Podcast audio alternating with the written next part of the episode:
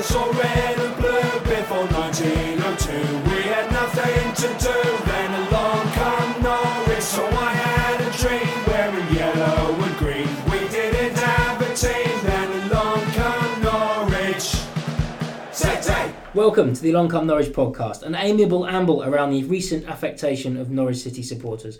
I'm joined as ever by John, Hello. Lorne. Hello. and this week our guest is Thomo from the Barclay End Norwich. All right. We'll chat through last minute derby delight, the exhilarating and then exasperating halves of football against Bolton, take in listeners' questions, and round off with the regular quiz. So, to kick off, let's look back to that wonderful last head of the game from Klose. We said we'd have taken a draw on balance in the last pod, but did anyone dream that it would be that funny? John, what a game. To be, the game was shit though, wasn't it? Let's be fair. First half, pretty average. Ipswich kind of on top. Second half, we were on top. Didn't create an awful lot of chances, and then last three, four minutes were bloody glorious because you know they felt like they had it, and then it was snatched away from their silly little faces. I was still laughing on on Wednesday. Um, I the, the smile didn't leave my face. Um, Thomo, can you remember uh, being as pleased with the result based it on it just being a point as that in any derby before? No, not at all. I mean, it was like John just said. You know, it was it was the whole snatching it away from their grubby little paws. Um, they were gloating, weren't they? We were silent. They were gloating, and then yeah, in in steps uh, Timmy Klose or Grant Hanley. More to the point. Yeah, he Yeah. was a bizzo. I Yeah. mean that that pace is ridiculous over the over, the, over those few yards. Fantastic. Something I didn't give him a lot of credit for uh, in the first couple of games, but he really does show on, on a regular occurrence now. Um, any other, uh, while we're on the, the subject of scum, any other actual good performances from that game, would you say, Lorney, leading up to the last five minutes, actually, when we kind of hummed and hard in the first 80 minutes? I've forgotten nearly all of what went before that. That's because That it was just so shit. It It was dire. dire, It was totally dire. It's- But another thing on Hanley though, like the impressive thing was the cross, but getting to the ball like that was a that looked a lost cause. Both and the tackle against During um, Waghorn in the first half. yeah. I mean, when he went through, you were just like, oh my god, this is it. This is the moment they're going to go ahead. Yeah, and then just to stand after having delivered the cross, have the presence of mind to stand in front of him with his arms Yeah. outstretched. Yeah, the, the, the man of the match probably um, across the, out of the 22 was Bialkowski. Um, the number of saves that, that he made, because realistically, had one of those gone in, and the Dow of football has to change for McCarthy, and they have to actually work a lot harder. So, you know, there's a save onto the bar, one of them, obviously another save just round the post from another free kick from Maddison. Um, so, you know, credit where it's due, they've got one talented footballer, albeit a goalkeeper, in their squad. I also like the look of the um. Would you take him? What, Bialkowski? Well, Would you? Would you Only throw the scum a cup? Yeah. Yeah, if if, if Gunn gets, uh, we talked about this with Brian um, a few pod, pods ago. The only way I can see Gunn not coming back next year is if there is someone sort of between the, the six to ten mark of the Premier League who want who want him. I actually don't think that from how much Gunny said he loves being here and the fact that we play the right kind of football for him to play out from the back, which he did a lot of on Saturday, by the Mm. way, which we'll come on to. Um, I actually think that um, just getting first team football in the Premier League, where he's picking the ball out of his, his net a lot and maybe not playing out from the back, isn't going to win the battle over him coming back here. But but I think yeah, on, on your point, Thomo, if Gunn's not available, as in Gunn Junior. Um, I, I definitely think that he's probably that's probably one of the best goalkeeping performances we've had at Carrow Road this season from an, an opposite number one. But it was an excellent goalkeeping performance in terms of shot stopping, and as you've alluded to, a gun playing the ball out from the back, that isn't necessarily what we're looking for in a goalkeeper. No, but if we, um, I, I think that in terms of him being a decent op- op- option, um, if we're going to have to sign another goalkeeper, And it'd be nice for him to win a derby. He's played. in, he's played in six or seven now. yeah, And and to be fair, there's he's, no he's you know he's done all right in all of those derbies as well. Yeah, been- we it's been the odd He's maybe, kept it close the last It's couple. been the odd goal, hasn't it? yeah, and you would say maybe the Murphy equaliser in the home game last year to be done at his near post was But it's a good Yeah, sight. suspect. Yeah, but but it was a on balance, it well. on balance, you know, of all of the chances that he's, he's dealt with, and also I, I don't think he's really at fault for the for the equaliser last minute. I, in fairness, I think the the Um, he can't have expected Hanley, a centre back, to have come Yeah. from nowhere. Um, and likewise, he was still back in his goal well before the cross came in, and they had three cent- well three big lumps at the back and didn't manage to deal with Timmy Klose's wonder strike of a header. I thought uh, on Ipswich players that you'd potentially take here. I also thought their right back Iorfa, who was a giant. Who they then Looked booed really taking tidy. off. It was taking him off that then got them shouting about their football being shit, Yeah. wasn't it? Which Um, is interesting. which because is they also specifically hilarious. brought him in for that game. I don't think he's a regular for Ipswich. Oh, he didn't actually. play. The, he didn't start against Preston. Was it they played next? And I thought he, of anyone, Interestingly, gave they Jamal went Lewis three at the back time. in that, didn't they? Yeah, Yeah. matched us up. Which actually. No, but I mean in, in their next game as well. So Oh, they yeah, obviously okay. McCarthy obviously thought that they'd done all right, and they went three at the back again, but they lost. Well, he, yeah, but he thought they were massively unlucky to, to not win the game. But then, you know, his we talked about the fact that he's one of the least hateful scum managers in the last pod. Um, he is up until the, the point of the post match comments where he's, he's then a fucking Yeah. idiot. But in but the but after a month or so, when it's when he's then sort of simmered back down to normal again. I I think he'll then be less hateful, but I don't think He he'll have also to with said- him again next year. He right? also said, "I didn't tell my own fans to fuck off." So I'm pretty Well, sure yeah. it was So the he's whole also a liar. the whole post-match press conference was tongue in cheek. but that's the thing. As much as the match was shit, the post-match content was absolutely spectacular. So you had BBC Radio Suffolk with the "Oh no," you know they've done it again or whatever. You've got a lad in the Ipswich end filming it. The shit, shit, shit. Two. You know, That's you've got Mick. Wonderful. You know, kind of with his post post-match press conference. You know, it was And the guy crying as well. Yeah. Oh, with the sad music in his Yeah. bedroom. Yeah.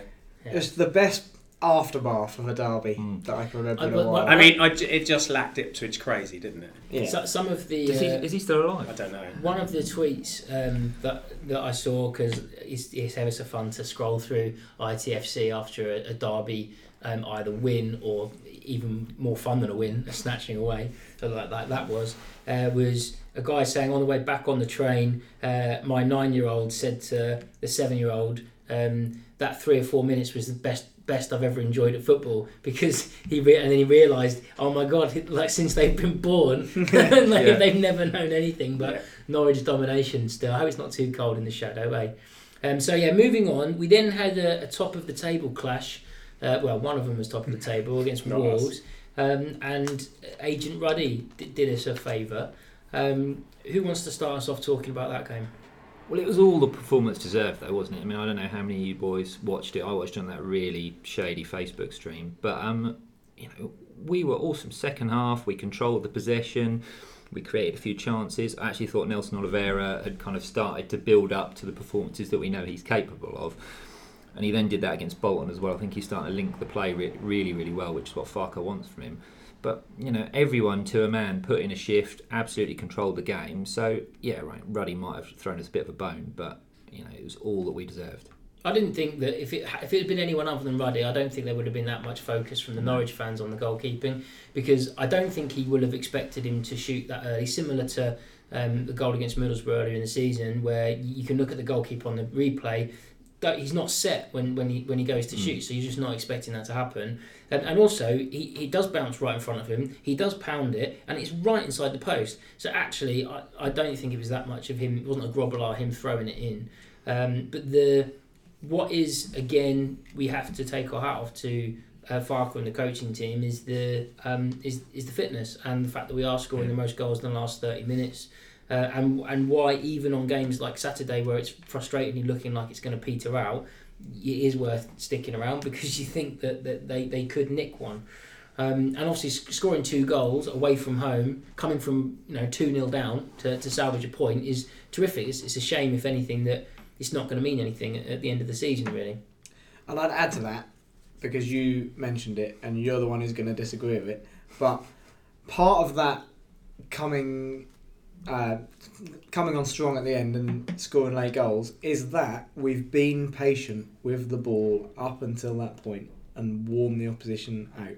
So as much as people want us to play quicker, more direct, get in their faces football, part of the reason we're playing keep ball to the extent that we are is to then use that fitness at the end when we've worn them out from chasing shadows. Okay, well let's talk about that now as we're there. Um, John and I wrote the write up for Saturday's game against Bolton, where we huffed and puffed in the second half, but actually in the first half it looked like this was what Farke's project has been all about. This has been what we've been building up towards because it was 79% possession. Um, but actually, the speed with which we move things around, the one twos, the understanding, the actual clear cut chances inside eight to ten yards rather than shooting from the edge of the box, it was a sight to behold, wasn't it, Tom?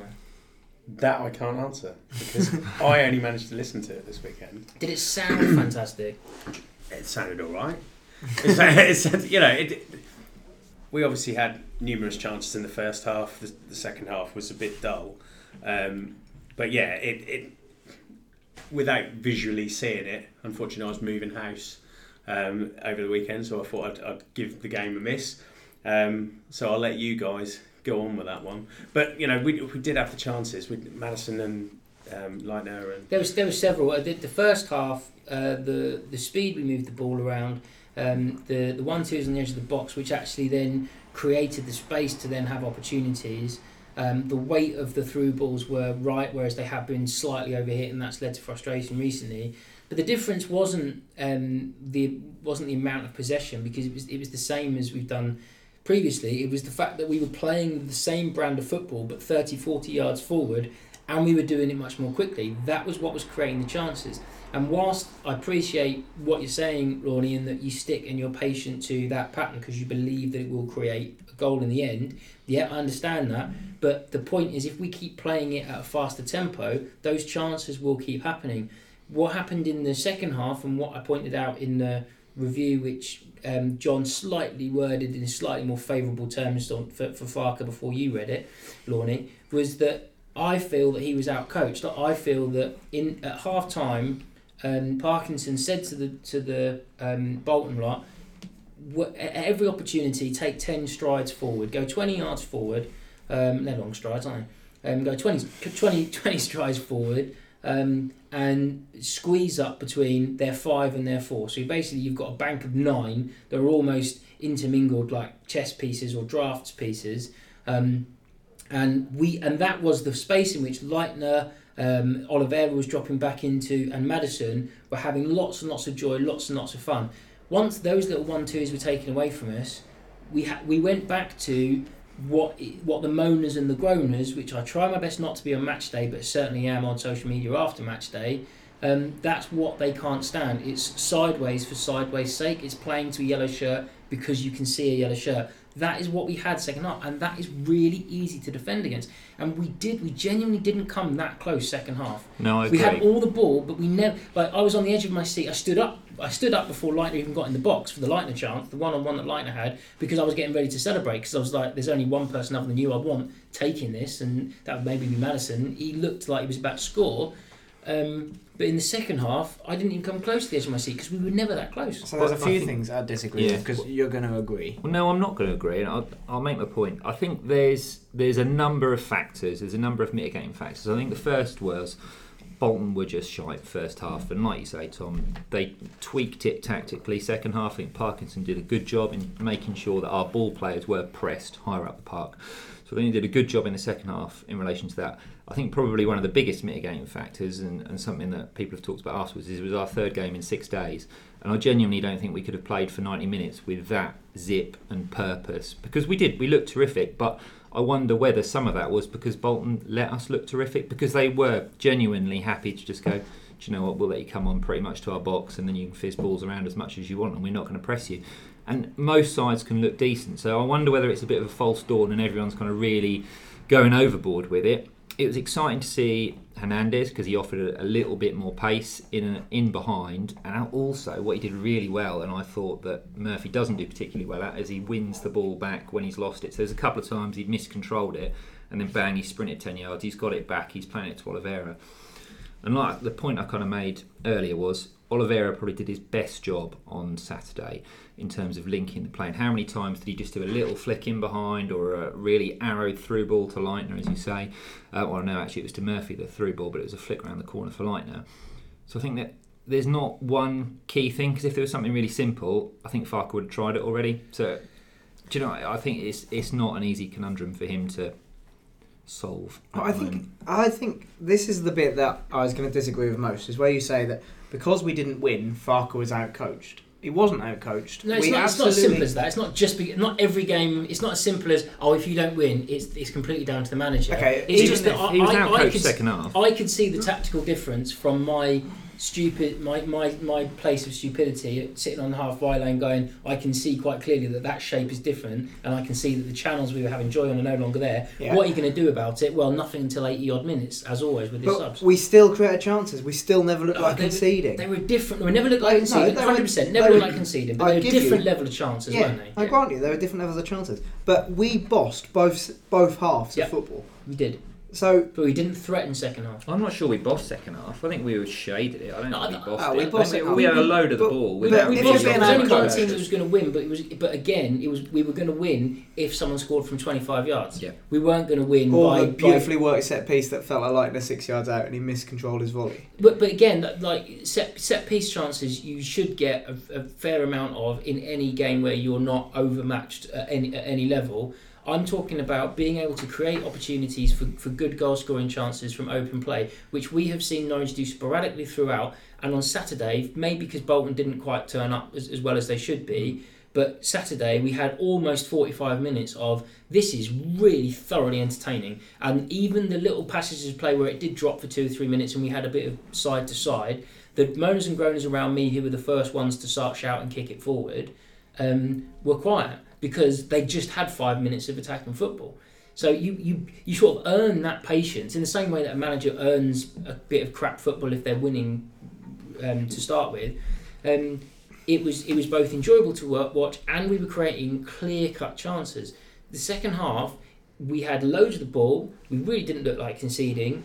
Yes, there was a few a few sporadic passages of play that were decent, but the tempo was visibly slower, and you could you could see the frustration in the players. They they were putting their arms a handy closer. Lewis were putting their hands out as if to say, "Where am I going to go with this? Who am I going to pass to?" Right, so that's why I disagree that Farke was out coached because second half we were the better side. First half we were the better side. Yes, at half time Parkinson made some sort of tactical change that stemmed the flow a little bit, but Parkinson did nothing to stop us dominating the ball and dominating the game. In our and half. had we taken one chance, we'd have won the game comfortably. Yeah. And then you wouldn't say Farke was outcoached. Oh, I think he was quite happy though to concede possession where we had the ball second half, and I think that's the difference.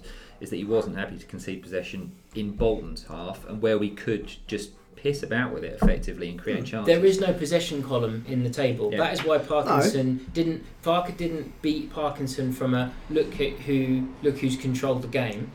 Um, the, the point is, we, we never we uh, other than yes, Leitner had an air shot in the six yard box. Um, was that Leitner or was it Klose? No, that was Leitner. Leitner. yeah. What, Closer. almost than close the to Ipswich close- Ipswich. Yeah. Um, we but he scored a goal, didn't he? oh that was no, all right. how awful! Um, yeah, we, we really, we, you know, not to get too bogged down in one point, and obviously we we're not going to end up agreeing on it. Appears it's, it's, it's two to one, so you know that's how Brexit worked. But you have to, you have, you have to. no, I'm not an advocate of this now. No, You've done you're- Brexit analogy. Fuck off, You're, mate. you're the majority. You so there's, there's basically three people whose opinion counts, and one person who only heard about That's- Brexit on the radio. yeah. Basically, Well, I think he just saw the bus. The other one quick point I want to make is when you said the moaners and groaners moan because we passed the ball to a yellow shirt sideways for sideways sake, Yeah, which is the other thing I completely disagree on. Because just because it doesn't create a chance immediately doesn't mean that there's no point to it. I I agree. completely agree with I that. completely agree. Yeah. So the it's point- not it's not you're not passing the ball for passing sake. no. So, it- But there it's- are people who think Exactly. So to, to put it in context, the people who get who the people who can't see that, the people who are frustrated, the people who aren't patient, the people who aren't bought in, etc., etc., etc. However you want to demean them, those people, those. th- th- I like the way I'm demeaning them. well, you there. do. Um, like we, we know you You've done a better job there, Yeah. Tom. So, but the point is, well, these are all You the- demean them and then Thi- blame me for this it. is just That's lovely. paraphrasing what you've said for the last like this is our tenth pod and you've said we, this is a come up at some point so for those people who, who who don't think okay fine at least we've got the ball they can't score like they when that is when tho- those spells of play are happening for a few minutes off the back of a few minutes where we've been knocking on the door nearly scoring they are much more comfortable in saying, okay, fair enough, at least we've got the ball. Um, I'm not that fussed that this isn't immediately going forward because we have just had a few really, really good chances. Um, that, that's the point I'm saying. Like, if, if you play the whole of the second half only getting scraps from set pieces, which is what happened second half. That's why you get the the moaning. I think the most important thing is though we are creating chances. Yeah. You know, we created plenty in the first half, and earlier on the season we just weren't. Yeah. And and you know that is the progression of, of everyone buying into it, and Farke getting some players that um, you know he he actually wants at the club. Um, my biggest regret from from not going on Saturday was actually not seeing Hernandez because we've only had a snippet of him so far, or I have, and, and so I haven't really seen him yet. Um, First half he was terrific. First half he Mm. was absolutely brilliant. Um, what you mentioned Hanley's turn of pace over the first few yards, that but like times ten. Sort of his ability to just quickly just nudge it in front of a fullback and then cut it back. We saw that three or four times. We also saw um, him being willing to, to, to run across the, the front three, you know, run across the um, from one channel across to try and um, make space and, and cause problems. Um, I thought it looked really exciting. Second half, because of the the lack the lack of space, he hardly had a kick. Um, he was very very quiet second half. Um, don't think it was necessarily a fitness thing. He doesn't. He's not one of those players who looks like a natural athlete. He is a funny shape for a footballer. Um, but he he yeah. First half, I was I was very very encouraged for the first time with him. I think just to get back to the point that you were making about Farke potentially not been able to tacti- tactically mix it up, I think he has done that in a couple of games this season that are of note. So Derby away, Wolves away. He's had a look at that half time. He's changed things. We've dominated the second half. My, I guess my criticism at the moment, and the criticism that could be levelled at him for the Bolton game, is he doesn't seem to be able to do that while game is in, you know the game's in play. Doesn't necessarily make positive substitutions, changes the shape of the team too much to then positively affect the game. I accept your point, Andy, that we were definitely dominating possession, and there was only one team probably, if anyone was going to score. But second half, it didn't really look like anyone was going to score, to be perfectly honest. And I think that's where if you're going to start winning games at home in the you know your front room as as um, Farke calls it, he's got to be more proactive in those second halves. He's got to make sure that we are on the front foot and we you know we're making sure that, that we are creating quality chances you know towards the back end of the game. One of the ways he can do that is by making substitutions more early than he does currently. And I don't know if that's just faith in fitness, faith in the the, the fitness program that he has, and the fact that oh we keep scoring late in games, so therefore we must it's going to come good. But it is incredibly frustrating when you can tell well, you know you feel as a supporter after 50 55 minutes this isn't going anywhere we, you know this is going to be a last minute thing if Mm. anything yet at 79 80 you're, you're still waiting for the first change to be made. When did he make his? Uh, when did Srbeny come on? was I think very I thought late that was like 70s. seventy odd. very minutes. le- very late 70s. I know the other ones were were or even later. Yeah. Yeah. But that's So where I Hurricane got disagree. 10 minutes with no room to play in. It's easy to sit here and now and say, "Oh, we should have made changes earlier." With hindsight, but on 55 minutes, we were well on top. So but why I don't think we were absolutely working? smashing it. And Bolton had come out and had a really positive five ten minutes kind of start of the second half. And I think, you know, as much as you know, I'm a really big fan of Farke and I really like what he's done in the project and the, and the way in which it's progressing. I think he shouldn't be blinkered in so much as right. Well, just because we've got the ball, it's all right. You know, we can create more chances. We proved that first half. If we can tactically switch it up, he could have gone three at the back again quite easily. I think he had Raggett on the bench, didn't he? He could have been more positive in that respect and put some more offensive players on there. But what he needed to do, I think, is is change the focus of a Maddison or a Leitner in terms of the pockets of space that they were occupying. And Leitner ended up right back sometimes collecting the ball, he, which was you like behind don't the centre be backs there. like like a sweeper. But that, that, that was the thing. But Button again, going back to my point before about tactic, tactics, the fact, the way that Bolton pushed up, the way that Bolton changed their shape, f- in, enforced a change of shape on us that I don't think was Farke's design. I.e., Leitner being behind Klose and Hanley getting the ball, uh, and Maddison coming increasingly deeper. One thing to, to, to pick up on what you said about Nelson. Um, both in the um, away performance and against Wolves, and also second half. Uh, sorry, uh, second half against Wolves, and also against Bolton at the weekend. And I think that was the first time I've seen him tackle back and win the ball back when he wasn't really he, he hadn't lost it but two or three times a move had broken down and he actually went back and won the ball back for the team. And I don't think I've ever seen him do that in a Norwich shirt. And he did it three times in the first half. I I was really impressed with him. I thought it was really unfortunate um, that heartthrob Michael Bailey gave him what was it five or six or something? I, I think he deserved a bit higher than that a bit more love from the bearded wonder. Agree. so One uh, final point. Okay. well, unless Yes. we disagree with it, and then it'll be ours. Yeah. Anyway. Yeah, without doubt. We'll move on straight after this. Okay. It's I- easy I to promise, say in I hindsight promise. when we drew nil nil, he should have changed it tactically But and we know switched but it we up. said it. At, we said it at 60, 65 But minutes. It's what not you hindsight. don't know It's because he didn't do it was had he done it and we lost control of the game and then lose the game, you mm. say, "Oh, we shouldn't have changed it." All right, so it's let- easy to say when we didn't win, "Oh, I should have changed it." So on that point though, and I think Paul Lambert was a master at it. If you take those gambles, you turn one point into three, and more often than not, if you're a confident side, those gambles will pay off. You know, in worst case scenario, you're still going to get the draw. But three points, you know, it's worth doing it. You But know, that's even not if the you worst get case it, scenario. well, if you get it one out of three times, same amount of points. Yeah, so Paul just Lambert go also for it. said, "If you're not going to win a game, don't lose it." and he Yeah, didn't but we- usually do but that. we didn't Don't, look- don't fucking lose it. Yeah, we we didn't we didn't look like any change that we could have made, especially because of the way we play. You could almost argue him more than Lambert. He could, should be even more confident in making changes because Mm. everyone who comes on is just going to keep the ball. And if actually we're a little bit overrun here, we'll just pass sideways and slow the game down because we can we can do that. And that, that like like I said on the second or third pod, um, we are a one 0 up team. Like the, the Farke's football is so beautifully suited to being one 0 up.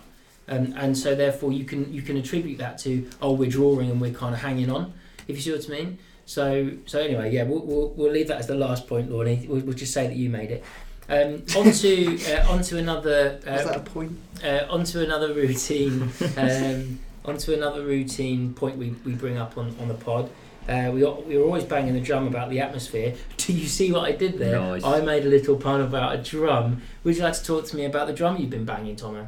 Well, yeah. Um, it was it was nice to finally take it into the ground. We took it to the, one of the under 21s game and it was snatched off us before it had even been banged. Um, but it, it was it was really for the march. Um, you know, it, it was to just drum up a little bit more atmosphere in in the march as we walked down there. So let's build up the context. So, so tell us about the march for anyone who who wasn't necessarily following it on the social medias before we got going. When was the march? What was it to What was it to achieve? So before the Ipswich game, we decided to have our second march down to the ground, um, just to bring people together, as many, you know, diverse people as possible, whether they're old, young, scarifer, casual, whatever. You know, get them, get them all together, all singing and, and getting down to the ground to build the atmosphere. Um, and I was really impressed with the turnout. Um, Riverside was absolutely heaving. Um, there was massive queues coming out of Iceni. Um, and, and you know there was a, a, a really good atmosphere inside there. And then uh, it started to simmer didn't it uh, while we were standing outside. The flags all on the bridge looked fantastic. Um, and you know I just can't thank enough people for, for coming along. And you know they're all part of it. They're all part of what we want to achieve. Um, and that and that's to get the best support for the club possible um, thanks to you guys as well because you did a lot of organising for it and advertising for it um, and it just helped people to engage with it really So obviously the pictures looked fantastic. Um, what was the? There were several hundred. Clearly, it turned out. Um, how did that then? How would you say you, um, that carried on into the, the ground? Did you feel like it? I mean, it's a derby, so it might be slightly difficult to, Yeah. to judge it. It's But- really hard to judge the impact because, as you say, it's a derby game, and the expectancy is that there's going to be a buzzing atmosphere anyway. And it, it was, you know, pretty much. Even though the game was pretty down at first half, actually the the crowd stayed with them. But I think the biggest point to get back to the drum is you've got three pockets of fans in E Block Yeah. generally who sing. You know, and then you've got lots of kind of interspersed in the middle that will sing if they're in a good mood or you know the, the game's decent, but generally won't bother. And what the drum did was keep those three pockets in time and then made sure that the other people, when they were into it, started joining in. And we haven't had that before, and I think that's what the drum achieved beautifully. And for me, we need it every game now. Okay, so what what how has it been received? Because we did a Twitter poll, didn't we? Yeah, and I think Um, it was about 65% ish in favour, kind of longer term.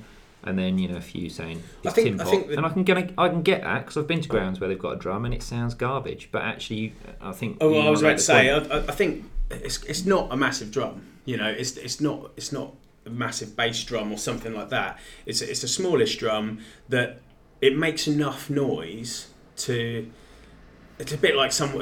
It's a bit louder, but like someone whacking on a corrugated iron. You know, in the old terraces, it's it's loud enough to bring people together, keep people in time. That's a massive thing. Mm. Where we stand so often, we're singing a song, and you, you see that it, somebody over to the right is going really fast, someone over to the left is going really slow. You're in the middle, and the song and the song just dissipates. And, and also, I think you mentioned about having separate pockets. It's way easier to join in if you can be confident of, of joining in. Oh, okay, this is this is where we've got to, and this is how quick I've got to go Yeah. go to join in. Because obviously, when things are kind of split out, that's something you get a lot away. Like we mentioned it after the Emirates game where we uh, we almost had too many fans because it like we, we, it was very difficult to get Yeah. a coordinated song going on because you're just like right, we, they're like 500 yards over there singing. I think they're singing a tribal song, but by the time like the sounds travelled, It it wasn't even supposed to go in the ground. You know, we I brought it just for the march. wore a to- big trench coat over. Yeah, well, I, I just brought it along to to drum up some atmosphere in the in the march and and get people singing while we walked down there. And we'd, we'd sort of discussed it in a meeting that me and John and another couple of people went to uh, with the club a while back, and I'd said I'll leave the drum with you guys. You know, not you guys, but the with the club.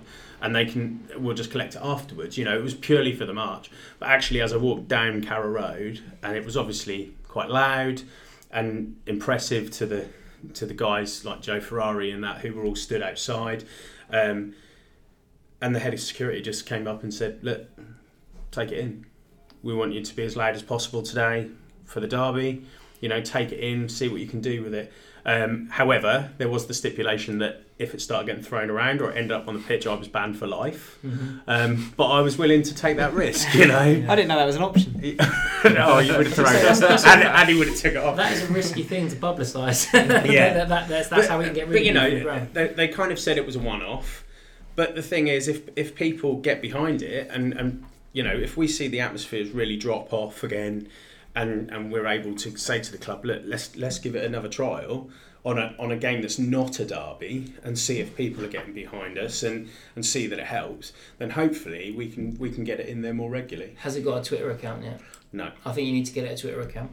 Um, so on on that that kind of to round off that ra- um, to round off that round up of the last three games, um, just a quick nod to to the playoffs because you mentioned there, Tom. There might be some um, some games coming up where there aren't there isn't an atmosphere as good as the derby because effectively our season is probably two or three games at most from being pretty much mathematically over now. Yeah. Um, I don't think anyone in this room expects us to, to make the playoffs, and we only had the very slimmest hope before.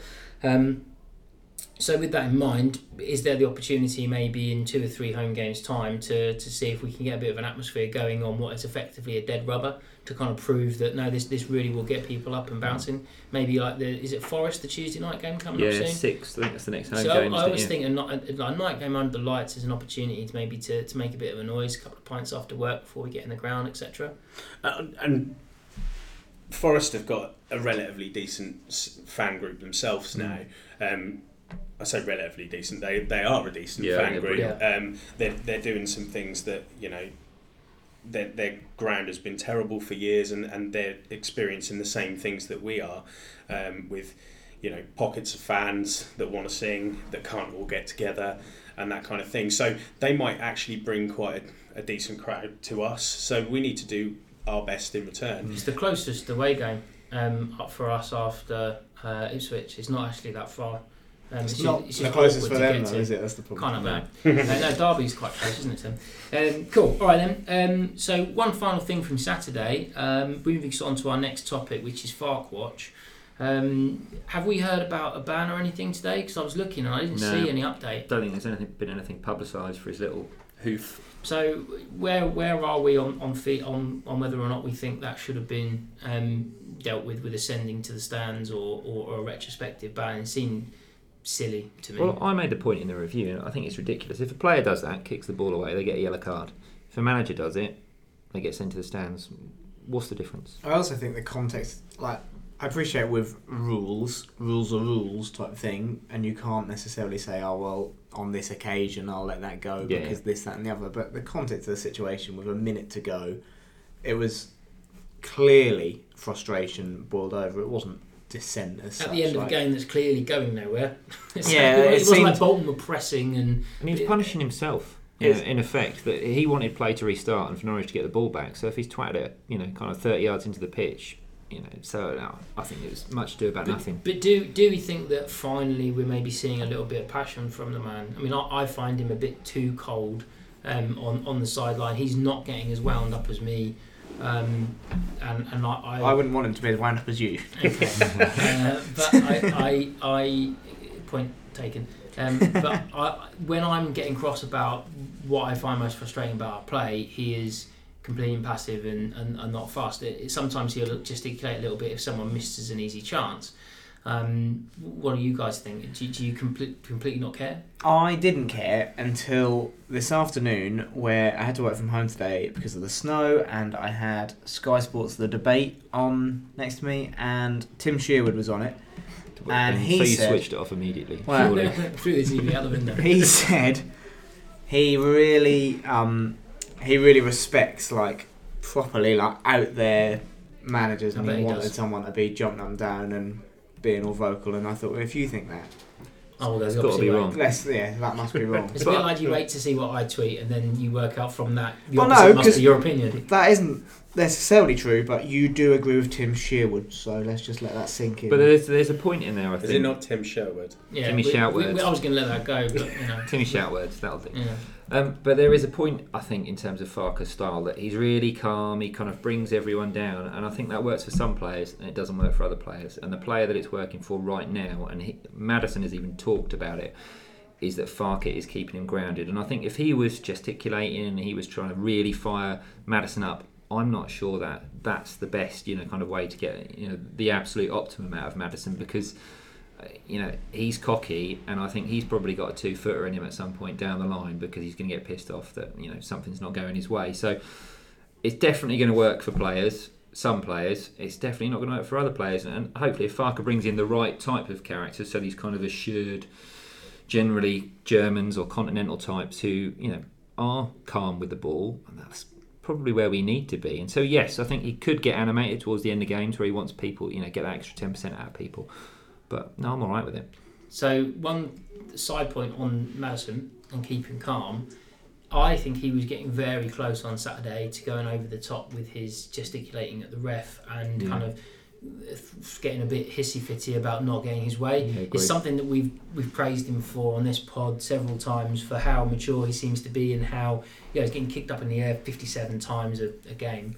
Um, but a few times it was either like a little tug back that he got penalised for. Um, I, I don't think uh, officiating wise, I think we've been pretty fortunate compar- considering how shit the standard refereeing is in the championship generally. Uh, I actually think the last few games we, we've done really well in terms of how, how fair the ref has been. I thought the ref in the derby played it really, really played a blinder. Um, let go just enough to keep the atmosphere going, Mhm. but but started to get his card out when he needed to. Um, but yeah, I, I honestly thought a couple of times you're going to get booked here because he was he was he was Yeah. he was, re- he was so close to basically flipping off the ref, like really really kicking back, and I think that ref was probably did him a favour by not by not booking him. And you don't, I know we're, we're only going to have him for another two or three months in an orange shirt, um, but when he moves on to wherever he's obviously going to go in the summer. Uh, or, or it's not obvious where he'll go, but when he obviously does depart in summer, it's something that you don't want to you don't want him to be like a Dele Alli, someone who everyone respects as a footballer, but unless you're a Spurs fan, thinks you know you're probably a bit of a dickhead actually. Um, because obviously with Dele Alli it's the diving. With Morrison, you don't want him to be flicking his fringe around, being, you know, because he's been so great at not doing that all season. Just you know, wiping himself down, standing up, and and, and playing on. Yeah, just don't try and get a taxi on Prince Road when he's around. He's uh, he's known for queue jumping and he's had a few exchanges with a couple of our mates. Not John Ruddy style exchanges. Iceman. Not quite, but Not um, worth it. but yeah, long as it's not kept, long as it's not caught on mobile it's, phone. it's fine. it was a lot of I'm thirty million pounds worth of player. Do you know who I am? But um, I don't mind a bit of that off the pitch. I'm, I'm worried about what he does in, in, in Norwich yeah, and I, I think we're kind of s- close to him starting to believe his own hype, and uh, there's that balance between It's inevitable. isn't it? cockiness and arrogance, and you know, and going over the top, and I, that's just. So I think Farke, getting back to the original point, is potentially perfect in that respect, and just right, keep it calm, mate. Yeah, something that I um, I'm going to do my best to try and get uh, some inside info on the Marcus Edwards thing because uh, that was something that the that Bob Rutler and the Norfolk boys were talking about before the game as I was driving in on Saturday. Um, they they from from how they sometimes you, when you listen to to the Archant lot or the the BBC lot, obviously you know that they're hearing stuff, all the same insider stuff that you hear. Um, and sometimes you can tell by the way they're talking about a subject, ah, yeah, you're not saying the thing that we've all heard as well. But the way they were talking about it on Saturday, Phil Daly and Bob Rutler genuinely seemed to be completely flabbergasted as to not understanding. Like, so the club seemed to be doing a really good job of not letting anyone know why um, that boy has been nowhere near the team, and maybe it is purely just down to attitude. But again, because you were thinking about Farke being perfect, thinking about where Maddison could go, maybe someone like a Pochettino who's been brilliant with young players. Uh, maybe he needs to go somewhere there where he's got a real strong disciplinarian. Um, That's to- why I'm I'm not 100 percent sure he will go straight away because I think Maddison recognises the effect Farke has had on his career. I'm delighted if he stayed. Yeah, I think you know I, we might get him until January, but I think that's that's your lot. Definitely. I mean, If he, he's, he's he going to be the one that kids cry over, isn't he? He's going to be the one that you know is an Eadie or a Yeah. Bellamy or My whatever Darren when we Eadie were moment. younger. Yeah, my Darren Eadie moment. Yeah, massively. You know when he Hashtag left. my When, Darren Eadie moment. when he left, I was devastated. I was 17, sat at my office and saw that come through, and I was like, "Nah, this this can't be happening." And that's gonna that's gonna happen for kids when when Maddison goes, because he is that good. And I, I don't know. we- We're talking about when he leaves, but Webber's pretty canny at maximising the value, and I just wonder whether we might. I don't know. I've just changed my mind in the space of two minutes, but he might cash in this summer because his stock is so high. one little And ankle injury, one little Exactly. Yeah, yeah I, I, I think I think it's absolutely nailed on. Um, but but we'll see. I don't think it's nailed on because of the point that Andy made that he wants first team football, and a Spurs is made for a James Maddison, but there's too many players in his way. Yeah, which is true. Cool. So um, one other thing I wanted to, to, to bring up today, um, again off the back of, of James Maddison, who is currently waltzing his way to the Barry. I mean, he could basically be injured for the rest of the season, and the Barry Butler's going to be going home with him, which will help with his ego on Prince of Wales Road, won't it? Or Absolutely. Tombland, wherever you're trying to get a taxi. Um, who is your current runner-up for Player of the Year? I'd go with Zimmermann. Um, he's the player that you know the moaning fans use as the example of where this club has gone wrong. We're signing fourth division players, but actually he's been incredible. And he's the And he's only fourth growing. division player we've Yeah, signed as well. exactly, Yeah. and he's growing with every game. Um, and I have also tried the head on the floor thing before in a football match. Your head's a lot closer to the floor to start with. that is true. Yeah, that is true. um, speaking of short people, Lorne, what do you think? Runner-up. I agree entirely with my fellow vertically challenged friend over there. But uh, Zimmermann has been immense this season, and the progression from what is expected of him when he signed to what he's ultimately produced, I think has been exceptional.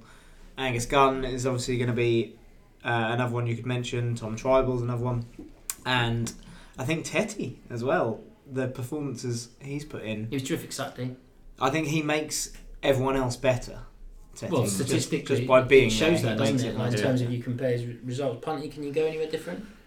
Not then. Uh, to be fair, I think it can only be two. It can be Zimmermann or it can be Gunn. I think Um, they'll round out the three, yeah. won't they? And I think you know it would probably be Gunn for me purely because he hadn't played a minute of league football before this, and he's come in and he's looked like a complete goalkeeper. We've said it before, but I can't think of a goal, possibly that Steve Morison one aside, that he's been at fault for. You know, and that's ridiculous considering we've conceded a fair amount of goals. Do you remember when that came up in the Gunny podcast and we all kind of went, oh, is he Yeah, going to be yeah. alright with the fact we mentioned this? And he was Yeah. cool about it and it was fine. Yeah. Yeah, cool. All right then. Um, that brings us on to questions sent to us by the listeners. Now, usually, um, John and Lorne uh, kind of bicker about who's going to read them out. We've got them written down on a big board in here. Are you going to play nicely? Do one each? How's it going to go this week? I'll let Andy do it. Okay, Andy. Why don't you read out our first question from Twitter? Thanks, John. It's. So the first one, Ben Newton on Twitter. Do you attribute the current lack of goals to the formation, the strikers, the midfield, or Farke's Parker? Thomo. Good noise. It's got to be the strikers, I think. Um, Striker, singular. Well, yeah, exactly, and that's the point, isn't it? Um, like I said earlier, I've not seen much of Srbeny yet to, to make a judgment, but Oliveira's been working really hard, but it's just not coming off for him at the moment. Great save at the weekend. Uh, great save. was from terrific. So he tipped it around the post. Yeah. Yeah, And he and, had a great, great and great save from Bialkowski in the in the Ipswich game as Yeah. well. And then he obviously he did get the one against Wolves, um, but we've lacked goals, and that's what you have strikers for, isn't it? And it, you know, we don't necessarily need to go and splash massive money if we can dig someone out from somewhere, even the youth, you know, the youth that are coming through, whether they can step up, which probably is a bit too soon for them. Mm. But we need we need a striker. Your opinion on this, Looney? I'd agree. I think if we've got a problem, it's the top end of the pitch in terms of not taking enough of the chances that we've created. I don't necessarily think that there's a problem in terms of the formation. A lot of our goals are coming from midfield. Farke's Black Parker is now winning games, isn't it? It's one of few, Statistically. yeah. So I, I haven't done the few. stats for a while, so. Well, if you could look into that, for, I think everyone yeah, would I'll be- try and do that next podcast. Everyone would appreciate that. So yeah, I think we've created some fairly good chances that we haven't taken this season, and we're maybe only sort of five, ten goals off being well in among the playoffs Mm. from chances that we've taken or not taken in games where you think, oh, if we'd just taken that, the the um, one I think of is the Derby home game where we were well on top, had two or three really good chances. Uh, admittedly, one of those was Steeper when he wasn't the striker, but we didn't take any, and then we conceded, and we ended up drawing the game. So no, we lost that game, didn't we? Because we went, Yeah. went for it. Yeah, it was post So- Arsenal. I would say strikers. I think we've created quite a few good chances, and we haven't scored as many as we should have done. Okay, moving us on to question number two. So, question two, also from Twitter, from Michael Saunders. Should City splash the cash to secure Harrison Reed now that he's indicated he'd like to stay, or do we have enough holding midfielders? Do we have enough right backs to Yeah. not sign him as an auxiliary right back? Well, I think we just signed a right back, and I think you know Webber's got that clearly identified in the summer as an area that, that we're going to need to bolster. And I don't I don't think he's a right back long term. I think he's you know he's a, midfielder all ends up. Um, but I think there probably is mileage in signing him. It depends on the fee. I I don't even know what we'd be talking about for a, for a fee for a Harrison Reed, but I'd have thought I don't know a million or two, something like that. He, he doesn't look much better than that for me. Um, but I think the question was kind of saying, do we have, a, you know, have we already got enough holding midfielders? And the caveat I'd, I'd look at is Tettey probably gone in the summer. I know there's talks about a new contract, but he's probably going to get a better wage offer elsewhere. And I genuinely don't think Louis Thompson will play another game for the club.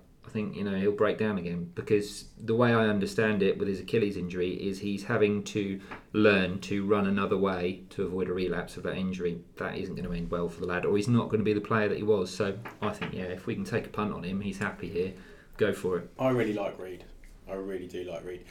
Godfrey also excites me though. It take. I think if you can get if you can get rid, I think one or two million is probably.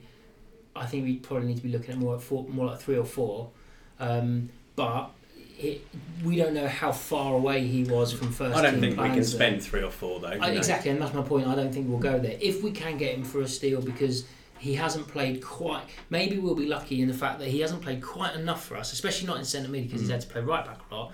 That that means he might be just not just off other scouts' radars enough for us, uh, and the fact that he's, he's willing to come, um, then then great.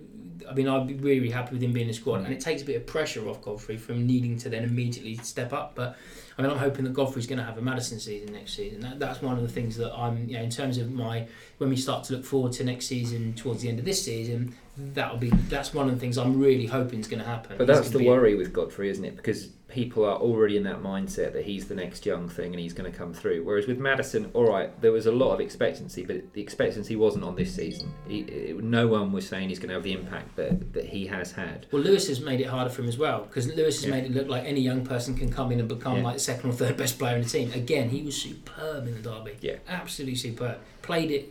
Uh, there's there's one moment where he was um, right down in uh, facing his own goal uh, with how do you pronounce his name? Giorta was it? The tall right back, Iorfa. rangy right back guy. Iorfa, yeah. Iorfa, sorry. Um, rushing, bearing down on him, didn't play it back to um, Gunn, which he could have done even though he's drilled into playing back to the keeper uh, because Gunn was being closed down. Um, instead, took a time, slowed down gradually, waited for a touch on the back so he could go down. It didn't come, so he took his time and then managed to play a curved ball out, out to Klose, and, and then like they passed way up the pitch. I mean, just in that, and this because he's left back. That in, in first half, that was in front of the scum fans. So to have that kind of wherewithal and thought pattern um, to, to do that, I just thought, you know, I can't. I'm so, if he'd have started the season earlier, I think he would be in that conversation for player of the season. Yeah, agreed. He's, I mean, like, he's definitely my top three players of the season from Christmas onwards. I mean, he hasn't put a foot wrong yet. And Hanley, I think if he'd have played more football, Yeah. he'd have been in the conversation. I'm o- over the moon with. We, we wrote it in the in the review, didn't we, at the weekend? Um, that looking forward to next season, though those kind of at least two of them, you know, Hanley and, and, and Lewis, for example. I'm not 100 percent sure Klose wants to be here, but ha- having Hanley and and, um, and Lewis is something to, to build back four around. Um, is, is great. Cool. All right then. So the last one from the, the listeners' questions. So this is Andrew Parnell on Facebook. What's the best and worst kickoff times? Discuss. Three o'clock on a Saturday, isn't it? No, seven forty-five on a midweek. Three o'clock on Nah, Saturday. three o'clock on Saturday. No. Definitely. No. You know that, that's, that's that's football though, isn't it? That's It's- not, just that's so your know, traditional. that's not a discussion. That's just saying. That's just monosyllabic What's the saying question? no. We're answering. No, come on. No, no, no, it's the traditional three o'clock. Get down the pub with your mates, Yeah. build it up, go to the football, and and go for another couple of beers or whatever afterwards. I, I get what you mean about the seven forty fives. I don't mind a seven forty five. Uh, Friday nights on seven forty five are always quite nice. Um, because then you can go out afterwards or, or whatever, or certainly when I was younger. Yeah. Um, yeah. But Everything's better when you're younger. Well- You could do it on a Tuesday night. It used to be time afterwards. You get down Ritzies. Riverside, go down squares. I love So, a bit of squares. for- for me- England games in for, squares for me, were it's a, for me, it's a variety. Um, The Saturday at three o'clock is nostalgic. Um, you speak to a lot of fans of the, the, the, the big four or five teams in the Prem, and, and they really miss. You know, they get. Uh, I, my Liverpool mate was um, like fell off his chair when he realised that they were playing three o'clock on Saturday. Like he nearly made plans. Um, and then realised, oh, hang on, we've, we're playing at a normal time, so I'm not actually going to be able to. You know, we're watching them. Um, so yeah, I, I, I think a mixture's nice. I we haven't had many. We talked about this earlier in the season. We haven't actually had many home 745s. Like most of our Tuesday games have been away this season. And there's one more this season as well, and that's The Forest. For, That's Forest game. lot. I'm- From an I'm really atmosphere forward point of view, I- I you like say about the Tuesday, I'm with you, Lauren. 745s, I always find that the 745 kickoff it's really dull in the first half generally for atmosphere, but the second half kind of comes to Not if, life. not if you get an early goal. If you get an early goal, the place is jumping. I remember that Wolves 5 2 game. That's one of the best non playoffs, non significant game atmospheres I can remember. Because, yeah, okay, there was all the goals and that, but I think most of them came second half. But the, it, the place was rocking from, from you know, Yeah. if you get an early chance, especially an early goal, a Tuesday night under the lights game can be such There good was, there was a to around. Thursday 745 which I quite enjoyed. It Can't was, remember that. Niche. It was, uh, were we- Love a late when were it was, it was, it was Easter. It was Easter week. It was the five one in Ipswich. Ah. Uh, Ah, it was. Thursday, wasn't it? Yeah. Magic. Cool. So Okay. agreed. Seven forty-five. It's weird. So And the worst midday on Sunday. Yeah. I, I, I no, I disagree with that. The worst is midday on Saturday because midday on Sunday is usually because it's the scum. Yeah, Um, okay. The, the it's the uh, I remember we, we had a few early prem games, and also you find it with the as a neutral watching the early prem games. They are so often very very weak first halves, very slow to get going, um, and it just doesn't really feel right. Um, But I think a point about the Sunday midday one and it always being the scum is I think that just that thing annoys me that it's like oh it's Ipswich at home twelve o'clock on a Sunday let's do everything we can to kill the atmosphere that annoys me so I'm going with twelve Sunday is the worst They Just used to have midday on a Boxing arbitrary Day. nature of it Do you remember that? All the games used to be played at midday on Boxing Day. Lunacy. You'd be really was that hungover from Christmas. 1934? Yeah, yeah, not Yeah, mine. you're not, you're not that much older than Not me, mate, but I just axe it. Okay, so the the final thing is to to cover off quiz. So we've got three things actually to talk about in um, in quiz time. First thing is congratulations to Community Sports Foundation. We were at their 2018 quiz on Friday just gone. They raised over three thousand pounds on the night. Um, it was terrific. The ACN team were in attendance. Um, that's all we were we Yeah. didn't score a lot of We were points, but participants. we did eat a lot of chips and we did eat a lot of sweets. Um, but it, it was a terrific night, uh, as it always is. Some great raffle prizes. I tried to encourage um, uh, John to to spunk all the t-shirt money on Zimmermann's boots so we could just give it away at a quiz. But um, apparently that wasn't. That's what- not a responsible spend, considering we tell people they're all going to be. It's going to be spent on flags and That's why banners. I'm not named on the there's- ACN bank account. Um, so It's one of uh, the reasons. so the, the other uh, the other thing to, to talk about is actually we're we're in a position to announce for the first time the inaugural Along Come Norwich pub quiz. It's going to take place on Friday the 20th of April at the Rumsey Wells pub in Norwich. There's a Facebook page with all the details on which we'll tweet alongside this in the next couple of days. Um, so get your teams together to take on the ultimate football pub quiz. There'll be no general knowledge, uh, no history, no silly trivia, just football questions for football fans. Uh, and it won't be all Norwich City either. So you can bring your glory hunting and uh, non-Norfolk mates as well. No It'll be- Um, Scummers will be welcome. I might throw in an Ipswich related question, but it will probably be a Derby one. I think that's an important point. Is as you're doing the questions, Tom, you want to make sure you're on John's team, so you get the easier questions. But So- wasn't, hang on, wasn't there a scummer on the? Um, There was a winning Scummer team, in, yeah. uh, on this on the CF. CSF yeah, I think they're quiz as professional well. quizzes. So the um, well, they've got to be good at one of the sports, haven't they? Um, so Quizzing a sport. Lorney uh, and Punt will be on separate teams, uh, but bring your own teams and, and make sure you beat them. There'll be some fantastic prizes on offer. Um, and uh, spoiler alert, you will probably beat both Lorney and, and Punt Definitely. uh, for that. So yes, we'll get all the details on the socials, uh, and it'll be good to see lots of you there. So that brings us to this, the tenth instalment of the Along Come Norwich Pod Quiz. As always, you have a minute. As always, the guest will go first. It's one guess at each before we move on, and we'll keep coming back to those you pass or get wrong. So my gorgeous assistant Lorney has got the timer today. Have you got the, the little noise turned off for when it buzzes? No, I don't know how to do that, so I'm just gonna. Do you want me to do the timer No, I'm just gonna stop it a second before. and- Right. Okay, brilliant. So, uh, but so everyone So I other only than get you will have 59 59 seconds seconds. No, So it's we still get that second. I Just just won't to- let it beep. okay. Just to remind you, Quizzy Goreham, five out of six. That is still the high bar. But last time out, two was enough to win Yeah, for you. Yeah.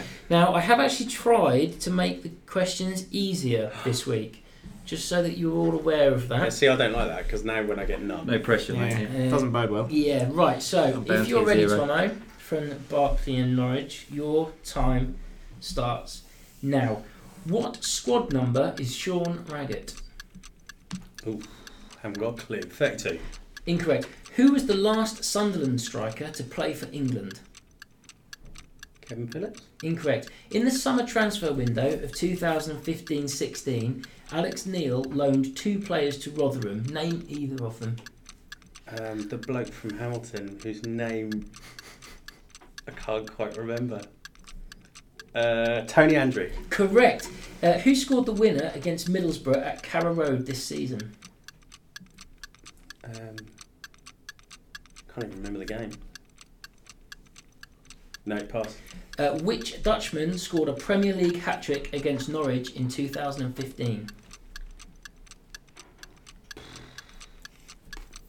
Pass. Which defender has made the most league appearances for Norwich this season? Zimmermann. Incorrect. What squad number is Sean Raggett? Stop. Blind. Said that was easy. yeah. One out of six. Hang I tried to make I'd, it I'd have got a few of them, I reckon. 29, 26, I'd have said 27. 31. Which question is this? Raggett. Squad Squad season, yeah, it is Raggett. 20. Mm. Yeah, 20 something. Last Sunderland striker Yeah, to play for England It's got to be Jermaine, is isn't it? Jermaine Defoe. of course. The other player loaned to Rotherham, Gladys. correct. Who scored uh, a super goal against Middlesbrough at Carrow Road this season? Super Tommy He's Trybull. correct. Yeah. The Dutchman that scored a Premier League hat trick against Norwich in 2015. 15. Good question, that. Thanks, mate. What team do you play for? At the time, he played for Newcastle. He plays somewhere else now. Ah, Well, when Howard won yeah. That's correct.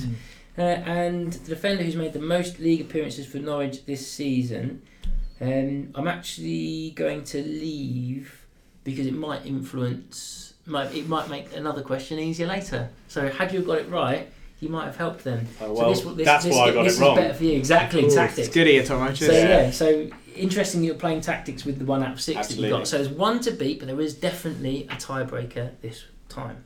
I've actually got one ready, rather than just lying about it. Um, so next is Lorney. So are you ready have to stop with the timer? I'm ready. Lorney, your time starts now. What squad number is Dennis Srbeny? 32. Correct. Who was the last West Ham defender to play for England? Aaron Cresswell. Correct. In the summer transfer window of 2015-16, Alex Neil signed two players from which Midlands club? Um, West Brom. Correct. Who scored our equaliser away at Derby this season? Oh. Pass. Which Argentinian scored a Premier League hat trick against Norwich City in 2012? Argentinian. Hmm. Pass.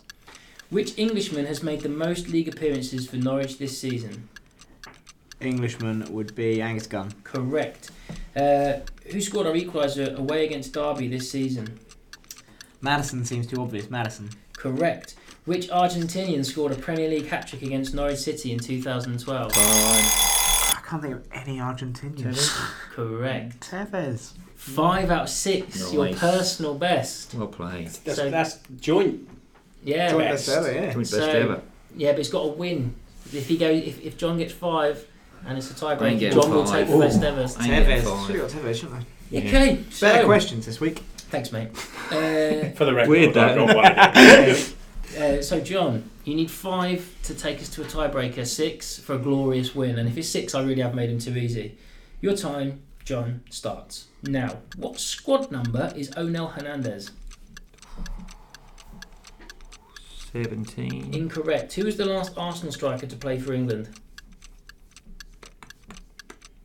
Welbeck. Correct. In the summer transfer window of 2015 16, Alex Neil signed a goalkeeper from which club? Oh, was it Paul Jones? Portsmouth? Incorrect. Who scored a consolation goal away to Cardiff this season?